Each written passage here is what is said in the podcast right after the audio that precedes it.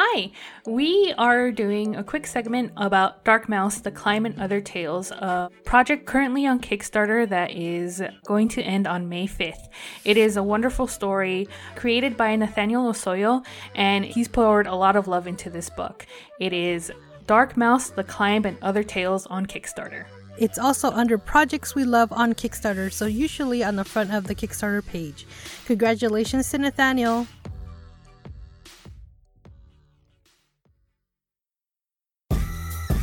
Welcome to Yes the Stripper Podcast, a podcast for all sex workers. On this podcast, we'll discuss how classifying each other as people and workers is dangerous to society and marginalized groups of people. We'll also talk about the climate in and outside of the clubs and all the amazing things us sex workers do. I'm so inspired and in awe with each and every one of you, and I'm always excited for what's going to be shared next. I'm your stripper queen from the north, Onyx, and this is Yes a Stripper Podcast. Hello, everyone, and welcome back to Yes, a Stripper podcast. I'm your stripper queen from the North and of the North, Onyx. Today's guest comes all the way from Montreal. They are a pole instructor, stripper, music video vixen, sex worker advocate, and a representative for all kinds of brands.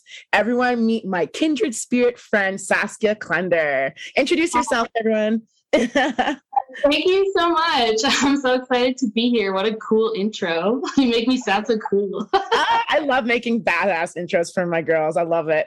Uh, before we dive into everything that is you, why don't you tell us your pronouns? Uh, she and her. Perfect. Perfect. Yeah, I'm so glad to have you on here too. Um, for those of you who don't know, we met before the Snoop Dogg or Snoop Dogg was how we met. That was the first time we met. Yeah. Okay, because I wasn't sure if it was like a pole competition. Oh, did we meet at the pole? No, yeah, because you hired me for Snoop Dogg before we met, and then we met, At and then we performed again for Snoop Dogg. so much fun. Oh my god, since we're talking about Snoop Dogg, like wow, what an experience that was. How many concerts did you end up doing with him? I did three. I did um, London, Ontario, Ottawa, and Montreal. Yeah, if I was living in Ontario, I would have booked myself with you guys. but And honestly, after I thought about it, I was like, why didn't I ask to do all of them? I could have just gone to every city. Like, that's awesome. Yeah, you're freaking amazing. Like, did you send me a video? And I was like, her. Yeah.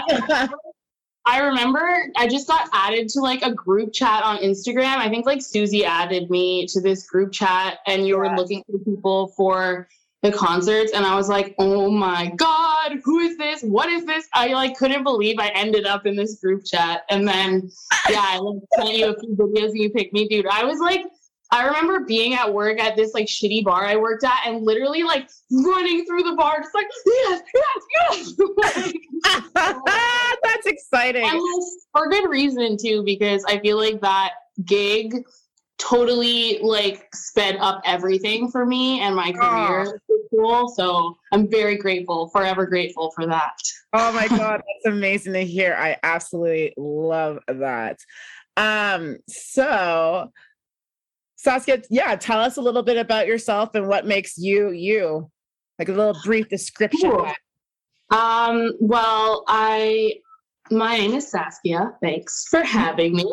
uh, I've been pole dancing for eight years, but before I started pole, I went to theater school. So I feel like that kind of does um, affect how I perform and stuff like that because I do have training in theater and I've always loved being on stage. Like even when I was a kid, I've done a bunch of different kinds of dance and a little bit of gymnastics before starting pole. So I did have a bit of a background. So I feel like for me, it all just kind of aligned really well. I love performing. I like. I was already flexible. I love dancing. I was kind of a slut in high school. So you know, it all just came together. And pole was my perfect outlet. Um, yeah, I don't know what else. my parents are both artists, and uh, well, my sister as well. Like my family are all very artistic, and I I feel like them being very supportive and very artistic has also had a big impact on why I am the way I am. Oh, yes, I love that. Um, okay, so you wrote because we're gonna go back to that slut comment. You wrote um on your Instagram bio, it said, "Remember to release your inner su- inner slut daily." I freaking love that. Tell us what that means to you, or what it means to uh, what it's supposed to mean. Yeah, I don't know. It's funny that you asked that because I feel like I like made up that hashtag years ago, and I used to hashtag it on everything I posted because I was like so I felt so strongly about it. And now I feel like I don't even really I don't even use the hashtag anymore just because I I forget about it. It's just become so part of me, you know what I mean? But it was like almost like a reminder to myself to like do it do what I want to do for me and not not like try to I guess like censor myself at all because I think a lot of the time I did censor myself and like I censored what I would post online, like what kind of dance moves I would do in videos that I would post and posting videos in heels and stuff. Like I wanted to be respected and I somehow thought that like acting slutty would make me less respected and maybe to some people it does, but I realized at a certain point that I didn't give a fuck. So yeah. So I guess that's what that means to me is I'm just like just re- remember that like it really doesn't matter and like if you want to act like a slut, you should do it because that's the, the funnest thing to do. oh my god, the titles for this episode in my head already. I'm loving it. Oh, okay. Um let's talk about COVID and how you survived through it. Because when the going gets tough, you got a fire underneath your ass because you weren't getting government benefits at first. So you had to prove. Yeah, tell us about this before I. Yeah. Um. Well, I mean, it's. It, I was getting the I was getting the money for the first year, and then for some reason, and it was.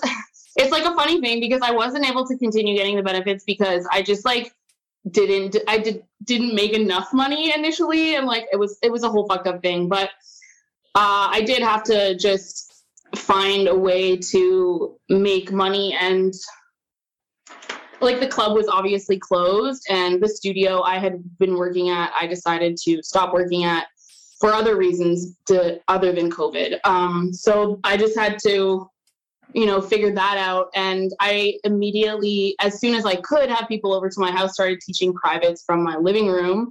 And like I moved in June 2020, so I would have a bigger space and stuff. And that was just, that changed everything for me because I feel like I always thought that I needed a studio mm. to continue as an instructor and like make a career as an instructor. And i would have to work at someone else's studio until i could potentially like have my own big studio. But um, covid really opened my eyes to the fact that a lot of people want to learn one-on-one way more than i realized. Mm-hmm. and also i wanted to make pole more accessible you know because it's really hard to get private lessons in pole uh, and now that i mean i lowered my rates because I don't have to pay rent to a studio. You know what I mean? So I charge a little bit less and I'm able to teach people privates and fill my schedule with privates um, that way. Now the club's back open again. So I'm starting again next week. But yeah, I just feel like I was able to, I, the fi- there was a fire lit under my ass because I didn't want to have to declare that I was a stripper in my taxes because I already only am a like I, I i'm a performer you know what i mean anyway it was complicated and i just wanted to find a way to continue doing what i love without having um, to have a studio owner do like controlling how i do it yeah. yeah yeah, I guess I don't know if that's answering your question. yeah, yeah. I mean, you want to have complete autonomy over everything you do, and that's I think that's really important to have. That's yeah. awesome. you're just as busy as myself. You have like your foot dipped in everything. How do you manage to do so many things at once? Like the charity work you're doing, the the stripping when the clubs are open, the traveling, like all that stuff. Oh, thank you. um, I mean, I uh, it's definitely like sometimes I get really overwhelmed, but to be honest, I keep my I make my own schedule and I know how much alone time and free time I need to stay sane. and I I definitely schedule myself off time. Like almost every day, I have a few hours where I'm just laying around smoking weed and watching TV. Like yeah. I don't I don't pack my schedule full every single day. Like I know some people who do that and I I would burn out so quickly. Like I work at the club three well, when the club is open, I work at the club 3 nights a week. Um and I teach about like 10 to 15 hours of privates per week if I'm lucky. And usually that's around how how many I've been getting. And then if I go away for the weekend to teach workshops and stuff, I just don't work at the club that weekend. But um, yeah, the thing I think is hardest to stay on top of is actually the training, like because mm-hmm. you that that's part of your job, like taking care of yourself, you know? So like I'm on top of like getting ready and getting to work on time, making my lessons, lesson plans or doing the programming for workshops and like contacting studios all that stuff seems like it's obvious work to me but i have to remind myself like like today this morning i like didn't do my stretching. I told myself i was going to stretch for an hour and a half before this and i didn't do it. You know like that's the hardest part. The hardest part is to stay on top of your own shit. So i'm still working on that. The rest of it i'm able to just kind of be yeah. Work on that so bad. I started i got these little pointed toe things to like you stick your foot in and it makes your foot point so you can get yeah. that back again. I started it four days in a row. I'm supposed to do it for 30 days and I haven't done it. I've seen those things. I always wonder what that feels like. I'm gonna restart all over again. um, let's talk about your charity work. You your humanitarianism actually it's the word humanitarian. Um, inspired me a lot and i love that you give back. Um yeah why why do you have such a close connection to giving back? And talk about the organizations you work for and stuff. Um well i feel like to be to be honest um my sister is my sister's disabled and she has just taught me so much about like equality, I guess. And I don't know, she's just made me so much more aware of all the fucked up shit that's going on in the world. And I mean, through everything that's been happening with COVID, I did have a lot of extra free time on my hands because I wasn't at the club those 25 hours per week that I usually am.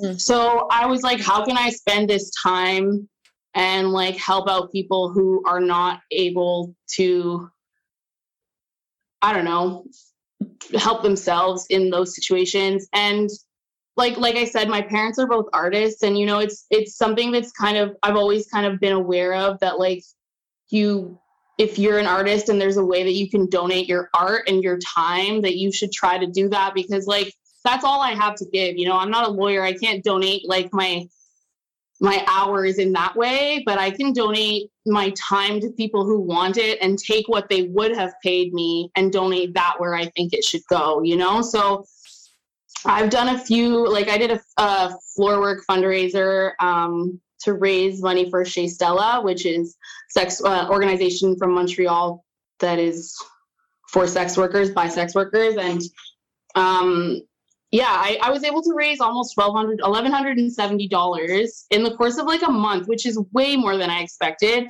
just from like gathering donations from people and then and teaching a one hour class. I was like, obviously I, I wouldn't have been paid that much for the one hour because people donate more generously knowing it's for charity. Mm-hmm. Um, so I, but I thought I would be able to get like 200 bucks, you know, like the amount I usually make in an hour if a few people sign up for a workshop or whatever.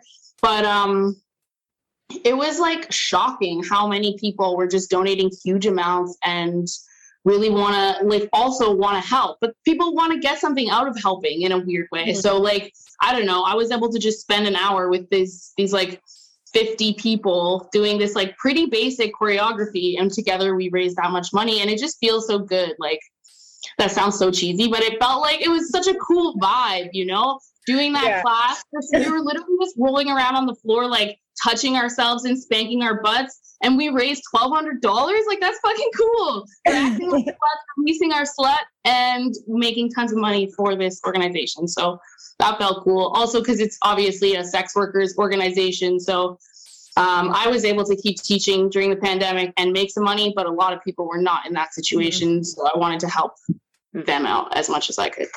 That's amazing. Good for you. Thanks. Um, uh, gender bias continues to create huge barriers for women. Um, you've always been a sex worker advocate, and as I as I mentioned earlier, um, tell us about the UQAM or UQAM University versus Helen Boudreau situation. Oh, um, well, that was like a weird kind of thing that um she posted. She is she's a student of UQAM, the uh, university here in Montreal, and she is also also has an OnlyFans. I don't know what else she does in terms of sex work, but she has an OnlyFans. And she, I guess, posted a photo on her OnlyFans of her in front of like wearing the like with her diploma and her hat and her boobs out and she also posted a picture of her like mooning the camera in front of like a UQAM logo and then ended up making money off of those on her OnlyFans. And then the school found out about it and they were, I can't remember the full story right now, to be honest, but like pretty much she was just being degraded and like made to look like she was embarrassing the school when really she was like using that money to pay for school. And they aren't embarrassed about this school this girl who's doing really well in all her classes before. Why are they embarrassed now that she's representing the school when they find out that's how she's making her money? Like they were really she was a good student you know? So i just felt really strongly about it and i felt like more people needed to know about it and I felt like if you have a platform, use it, right? So I was like, I don't know. I just got so worked up about it. And I was just like, what can I do? Spread awareness. So I made a yeah. picture saying, like, I support sex workers at UQAM and posted it. And it got a lot more, um, like, people were sharing it all over just because in our industry, people care about that shit. But in Montreal, not a lot of people were talking about it, I felt. So I was like, this is in our city that this is happening, you know? So I just wanted to get people talking about it. Yeah. Yeah, they were trying to sue her for 125k. Oh, yeah, I didn't want to. I didn't want to misspeak, but yeah, they were. They, and like, not. She had already graduated. It's so fucked up. Like, and that's and, like more than like the tuition's worth too. Yeah. like what? In the end, it didn't work out. It all got fucked. Like she won. Yeah. I think the one I remember. Yeah. yeah, that's really good. Oh my god. Um I want to congratulate you on being the top 10 women to watch in Montreal. That was ah. nominated yeah. you in 2021. How does that ah. feel and what new doors have opened for you because of it? That was so crazy. I like literally have goosebumps right now. Ah! Dude, like to be on that list, I was like, holy fucking shit. Um, but I, to be honest, I didn't even know I was nominated for that. I didn't, and someone then someone who I know like saw it and sent it to me and she was like, I nominated you for this, but like who knew anything would come of it, you know? And I was like, oh my God, that's so cool. Like someone who I used to teach at the studio I used to work at. And yeah, I like I don't know. It was definitely shocking to end up on that list, but at the same time, I must say I kind of felt like they were trying to put their token sex worker on that list. like, who is someone from Montreal It's a woman who is like a little bit alternative. You know, like I felt like the list was very sprinkled with diversity, and I was like, you know, people are always trying to do the right thing, right? So I'm very let them let them do the right thing and take the win. yeah, I'm, I'm really flattered. I won't. I'll say that. Sprinkle of diversity. That's hilarious. oh man. you posted a while ago. I'm not sure if it was last year or if it was a few months ago, but I definitely remember this post because it made me so proud of you. Um, it was about learning to love the skin you're in and your body. How do you ignore those trolls that are body shaming you or judging you for how you look? How does that make you feel? Um, I feel like it's interesting because it's it was actually almost the opposite for me where when I would like because my my weight fluctuates a lot and it always has since i was a teen i'll fluctuate within 10 pounds based on where i am in my cycle and how i've been eating and I smoke a lot of weed and I drink alcohol. So that changes based on how much you're partying one month. You know what I mean? Like my weight has been fluctuating like this for years and I've learned to accept it and I love my body because of what it can do. but I would I felt like whenever my weight would fluctuate downward, I would get like an influx of of messages from followers congratulating me on my weight loss and it felt so weird because I was like I'm not trying to lose weight and I don't feel like people should be looking at what I'm posting and thinking it's better or worse based on if I have like literally 5 or 6 extra pounds on me. Like yeah. My it's not like I'm gaining and losing 30 pounds. It's like a very small amount. And I would get like girls being like, "Wow, you look so great in this outfit." And I and like you look so lean right now and things like that. And i was just like it makes me feel so uncomfortable. Like why is that what you're paying attention to? I'm like posting fucking hard ass tricks that i worked hours to get and you're like wow your abs look good. Abs honey. And i'm like oh my god why is that what matters? Like i also just feel like people are often shocked that i'm strong because i've got a little bit of meat on my bones and i'm like the lean and strength don't necessarily go together. Like people have a weird understanding of strength because it goes in with this idea of fitness and that you need to be lean to be strong. But that's not true. Like I'm strong because I eat a shit ton and I train a lot. like means like I feed my muscles and I think that that is part of it. So I don't know. I I have learned to love myself for what I can do. And it, for sure it's hard and you have good days and bad days yeah. especially working as a stripper and seeing naked people all the time. But um, I've learned, yeah, to just kind of ignore it because, well, actually, since I made that post, like no one says anything because it was only a few people. You know what I mean? The few people who almost like it was worse because it was like people who are friends. Mm. They think they're saying something nice, and I think I just kind of made it clear to everyone in my circle that like those aren't compliments to me. Like, tell me I'm good at what I'm doing. like, tell me my outfit's cool, sure, but don't tell me like, oh, I look so lean in my outfit or whatever. Like, I don't know. It's the choice of words, right? That's awesome. Um, so then how do you not let your body define who you are, especially because we do see a lot of naked women and we're constantly yeah. comparing ourselves. I mean, television, movies, all that jazz. I mean, I think that I still do for sure. And like everyone, I struggle with body image. But I've, I think I've just been, I've been lucky to have a lot of people believe in me and keep supporting me. And, and through that, I've just been able to realize that it's not that important. You know what I mean? Like, I don't have to be super skinny to be a pole instructor. I don't have to be super skinny to be a stripper. Like these are things that I think people do think. Mm-hmm. And and I'm not saying I'm like like people are gonna be like, oh my god, you're but you're skinny. Like I'm like, hey, I'm not trying to say that I think I'm fat or anything like that, but I think we all see the girls who are like super super lean and we're like, oh, it looks easy for her. You know what I mean? And I kind of just yeah, I don't know. I'm just kind of over that. I don't really know how to. I forget what your question was exactly. um, just um, like how do you not let people or your body define who you are? Yeah, I guess I try to really just remember that what you do defines who you are. You know what I mean? Yes. Because like. I couldn't when I was dieting like crazy. I couldn't do a, de- a deadlift. You know what I mean? And I it's because I was hungry all the time. I wasn't able to, you know, like. So I don't know. You just have to look at it like differently. People have a fucked up view of body image, but I'm trying to just see it as yeah, like now I'm stronger, so I'm happier. I mean, like there's this saying that AM said is uh, why do women hate sluts. and then I also wanted to mention like why are women so cruel to other women and so judgy? Like what is it about yeah, totally that it has to be a thing?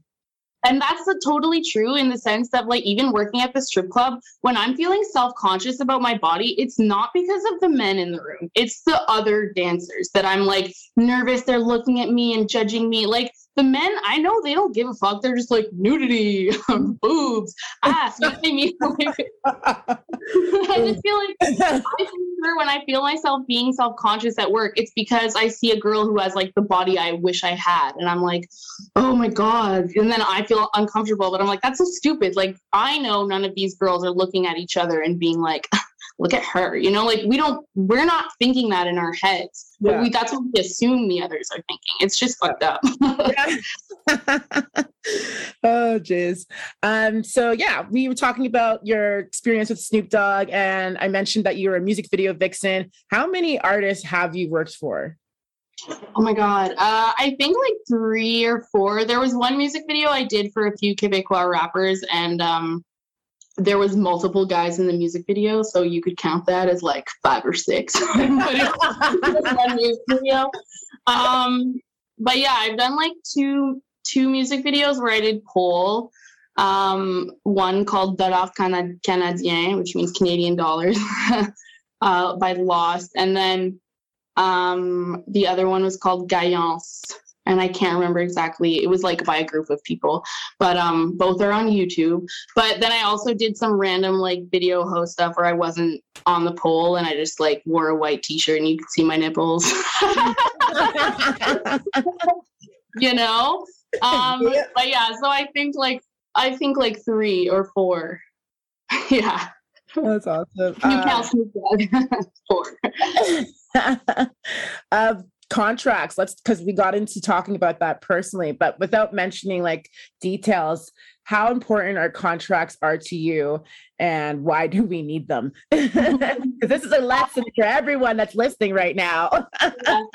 Um i think yeah like the thing is is like in our industry like well in the pole fitness studios kind of industry um you know because we're kind of bo- both part of both different industries that venn diagram each other but um yeah in in this industry i feel like there's a lot goes on trust. And when you set up set up bookings with studios where you go to do workshops or like say you have a music video and you're supposed to get paid a certain amount like depending on what you're doing i feel like in the past i did just a lot of the time trust that the emails back and forth were kind of like a contract. Um, and then i've realized through being burned by um, well i mean now it's been like two separate studio owners who've kind of done me dirty. But we don't need to go into names but like just weird things where like you think you're going to get a certain amount and then you get there and just because there's no signed contract that says that or says like if people cancel that you're still going to get paid because you came all the way to a different city um, like I just realized after getting fucked over that like, oh yeah, I should probably have something that they sign and I sign and make sure because like up until now I've worked with at least I'd say 15 different studios across Canada and only one of them has been shady like that in terms of workshops, you know? Like I always just went by trust and email conversations, mm-hmm. exchanges and that was always enough. And then this one time i had to end up i ended up going back and like screenshotting 10 different exchanges we had and sent her an email with the screenshots and being like on this date i said this and you replied this. On this date i said this and you replied this. And in the end she sent me my money because i was like are you fucking serious? Like i'm yeah. not gonna let this go even if it's just a hundred dollars. Like I am not going to let this fucking go. like, and I think she realized that I wasn't going to let it go. oh, yeah. so have a contract. Yeah, yeah. protect yourself. um, I haven't met your dad, but you talked so much about him when we hung out in Ottawa, and he's very much uh, on your social media, and it's super cute. He seems to be like your biggest cheerleader. So tell us about your relationship with him. Um, yeah, my dad is really, really, really supportive considering like what I do and that he's my dad. You know, people are always like, what does your dad think? Which is funny because like, what does your mom think? But like my uh like both my parents have always been really supportive and also my mom was a stripper in the 80s when my dad met her. so so he's always been like very sex positive and uh yeah, and just like very open and doesn't really i guess he probably doesn't ask the questions uh, that uh, dads don't want to know the answers to obviously but he's totally supportive of the fact that i chose this route and this is what i like doing. Um, i don't get to see my parents that often because they live in ontario but whenever I, I go visit them i pretty much, pretty much always bring my stage pole so i can practice while i'm there. My dad likes to jump jump on it and swing around on it which is probably what you're referring to because people on my Instagram love seeing my dad. He's 78 now, so watching him on the pole is definitely very entertaining. I'm always a little nervous for his safety, but he doesn't feel too long. but yeah, my both my parents and my sister all super super supportive, so I'm very lucky for that. Yeah, amazing. Oh yeah, he's super super cute. Uh, let's go circle back to stripping and that career of yours. Um, like, how did you get into it? Um, what made you start? Mm, and what's stripping in Montreal like? Um, well, I actually started stripping when I was backpacking in Australia. Nice. I think I had always kind of wanted to be a stripper, but like I said earlier, I thought you had to be a specific kind of like body type to be a stripper. And I was never that confident. Um, but when I went on this trip to Australia, I had been already doing pole for like three, four years. And I was staying in this hostel, and there was a girl in the same room as me who had started stripping while she was backpacking, and she was working at the strip club across the street from our hostel. And she had no pole experience at all. She, and she was like just 22 and just was like, fuck it, I'm just gonna do this. And I was kind of like, oh my God, like now's my chance, you know, like I'm in another country, I don't know anyone.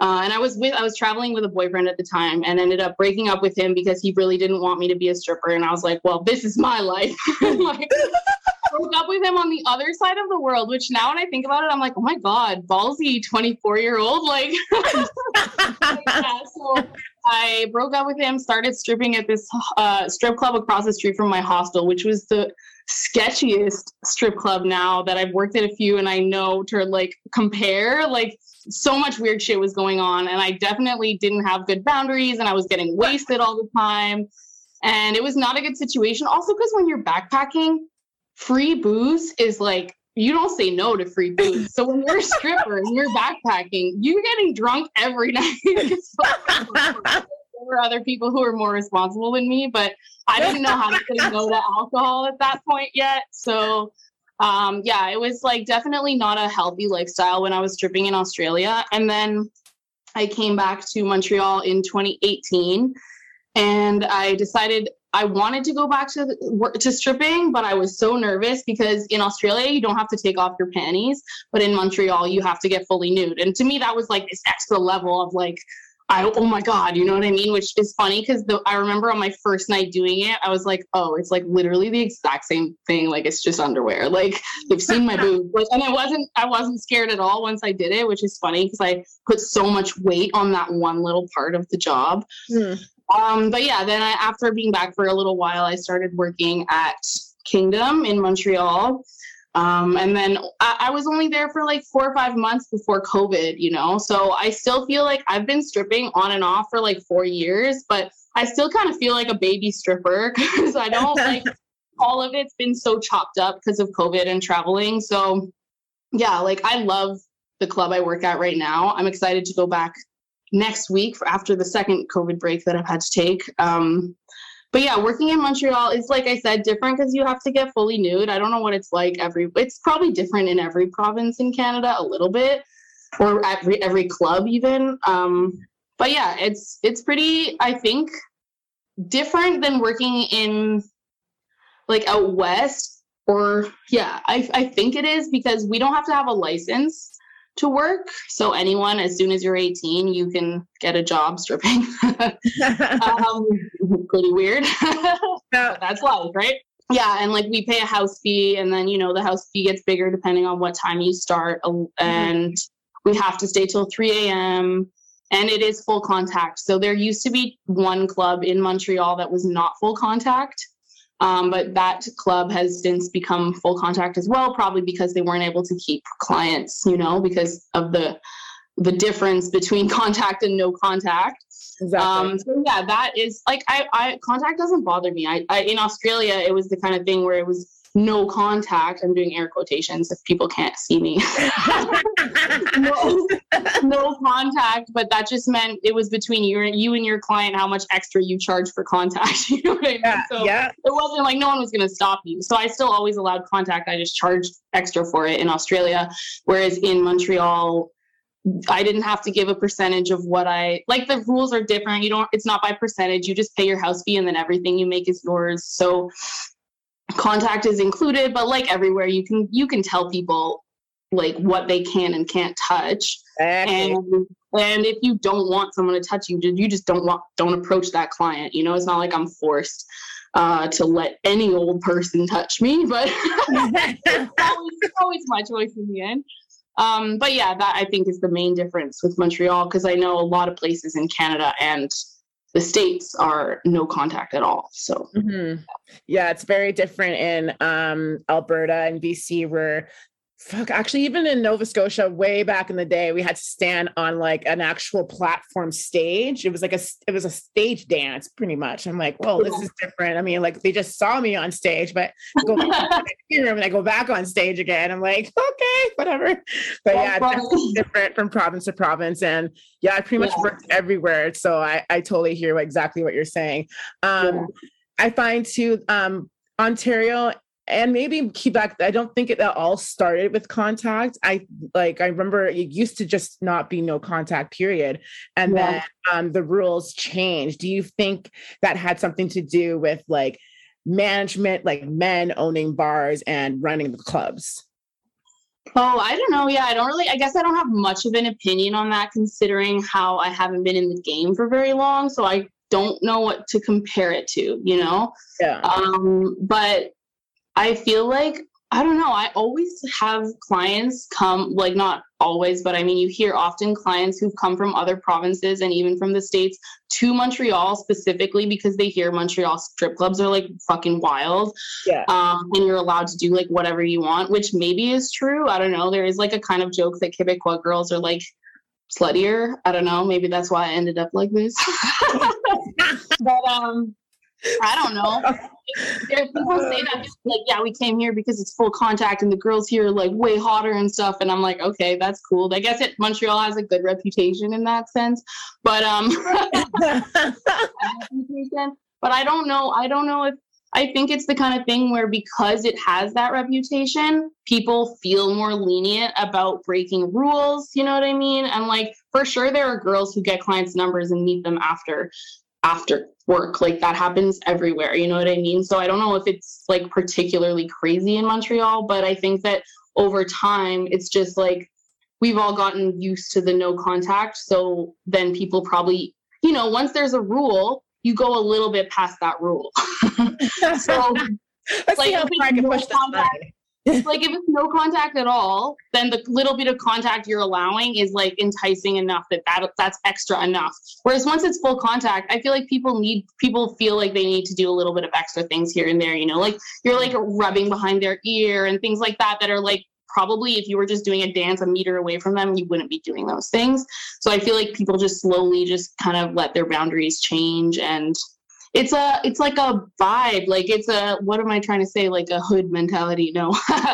Like a mentality. I was like that's not the word i'm thinking of. Um but like i feel like all together all the girls are kind of just like more comfortable with more because we're so used to seeing it all the time you know? Like I feel like if I went to another club and I wasn't allowed to allow, uh, wasn't allowed to allow contact, I would feel like stifled and like not know how to do a private dance anymore because I'm just so used to it now. accurate. Accurate. So I think yeah, people just get used to it. oh man! So you mentioned that you are also a pole instructor, and you are in all various competitions, pole theater coming up. Very excited for you. Um, you've got quite the hardware collection for yourself. So, what inspired you to get into pole fitness and start doing these competitions? Um, well, like I I came from a from a pole fitness background like before stripping, right? Like I'd been doing pole for a few years before I ever started stripping. So to me, competitions were the kind of the goal. I never really actually imagined I would become a stripper because I wasn't confident enough, I thought. Um, so to me, the goal was to just do pole, and then oh well, I started just for fun, and then I once I really liked it, I just wanted to win competitions and be able to say I was good at it. You know, I'd never really been that good at something like that before, where people recognized it. So yeah, I feel like I started at a studio and the studio owner at the time, the studio was called Alternative Fitness, and her name was Maiko Star or Alex Star. And she had already been competing for a few years. She was a former stripper, and she really just like she really saw potential in me, I guess, and encouraged me to compete. And she, I remember in my first like month of pole, she was like, "You're going to be a pole champion," and I can remember that so clearly and being like, "This is my calling." You know what I mean? and I took it really fucking seriously. And I like stopped doing a lot of other things so that I'd have more time for pole. And I put a lot of eggs in one basket. And uh, yeah, I just knew. I don't know why. I was just like, I'm good at this. So I'm gonna keep doing it. You are, you are good at it. Like shit. it's like when you realize that you're good at something and people are congratulating for you, congratulating you for it. There's no high like that. you know? yeah. So I feel like you get that. Like there's just something oh, about yeah. people like watching you and be like, you're good. You're like, I love it. It's a good feeling. oh my god. Um Rig, I could talk to you pretty much all day because catching up with you is like no time has passed and yeah. giggle, laugh a lot, drink together. It's fun. It's I can't fun. wait to see you fly. The wedding, congratulations. Ah! Yeah, yeah, yeah. It's time for some rapid fire Q&A. Let's begin the 4 for 1. So, tell us your most embarrassing moment. Oh. Uh Oh, I immediately thought of like pooping my pants, but that's not actually that embarrassing. but it happened. I'm trying to think of something that's embarrassing. that's so funny. I really, I have. Oh fuck! I wish I could think of something good right now, but I don't. I don't get that embarrassed, so it's a hard one to answer. I wish I had something. I'll tell you. um, when have you felt the most proud? Um, I think that like one of the big moments when I felt well, I think after the Snoop Dogg gig and like all of that, like that there was such a high for those few months when I was yeah. doing those gigs and kind of just realizing that like this is possible. Like I actually can do this career. This can be a job. Mm-hmm. and like that was really cool. But I feel like also just um, the very first pole competition I won a medal at, which was my amateur competition in 2015. I one i was the underdog in the sense that i wasn't actually accepted into the competition but someone dropped out a few days before and i had already prepared a piece for some other competition and then i got like put in in the last minute and then i won first place and that was just such a fucking cool moment because i didn't like I was not supposed to be in that competition. I didn't make the cut, so I really thought I wasn't going to do well, well at all. Sorry. but um and then i yeah that was just so cool that was uh definitely like a moment where i was like again like this is what i want to do you know mm. mm-hmm. yeah what was the last lie you told oh my god so weird i was teaching workshops yesterday at um, Full Fitness Academy in Ottawa, and I was talking to the owner, Kat Kat Zade about her hair being curly. And I was like, Your hair is so beautiful and curly. I wish mine was still like that, but I used to like I bleached it so much that now the curls don't like last anymore. Which is like only I was thinking about it in the shower today. I was like, what a weird thing to say. Like you stopped bleaching your hair like years ago. like you know you just say things to fill up this space because you're socially awkward. oh, that's not even fucking true. Like my hair is wavy and it's not not curly because of bleach. That's just the way my hair is. But I'm awkward and I said it. it's not even a good lie. Like what the fuck, Saskia? oh jeez. like you're such a weird dude. oh, oh if if you could only have three things on your life bucket list, what would they be? Oh shit. Um hmm. To be in a TV show or a movie. Um a reoccurring role would be ideal. um, to skydive, I think that's on my list just because it's like one of those things I think I won't actually do because I'm scared, but it would be cool. I don't think I'll do that. it's on everyone's no, maybe that's not true. I feel like it's one of those things that's on everyone's list. And have kids. I definitely want to have kids at some point. Oh, cute. Yeah. Amazing. Do you have any last words, final thoughts you want to give our audience and viewers out there? Um, uh, remember to release your inner slut today. yes, yes, that's perfect. Um, why don't you uh, tell us your handles, Instagram, uh, Twitter, if you got any website, all yeah. that jazz. Um, my website is just saskiaklunder.com, spelled the way my name is spelled, S-A-S-K-I-A-K-L-U-N-D-E-R. That's also my Instagram, Saskia Klunder, um, and my TikTok, but I don't really use that, and I don't really have any other things where you can find me. You can find me on YouTube. I made a few YouTube videos a year ago when I had nothing to do. yeah, that's it. amazing. All right. Well, that is all the time I have today with amazing Saskia Klunder. I can't wait to see you again in July.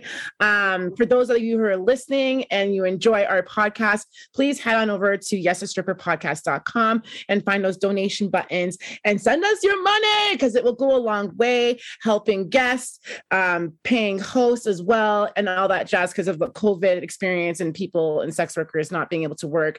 That money will go a long way helping us out. Yeah. All right. All right. So we'll see you next time. And thank you for joining us.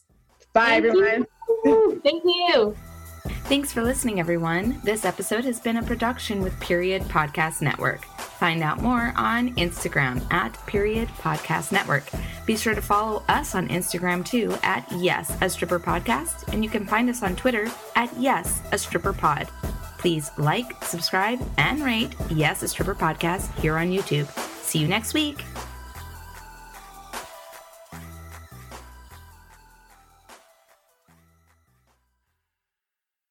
And that's on Period Network.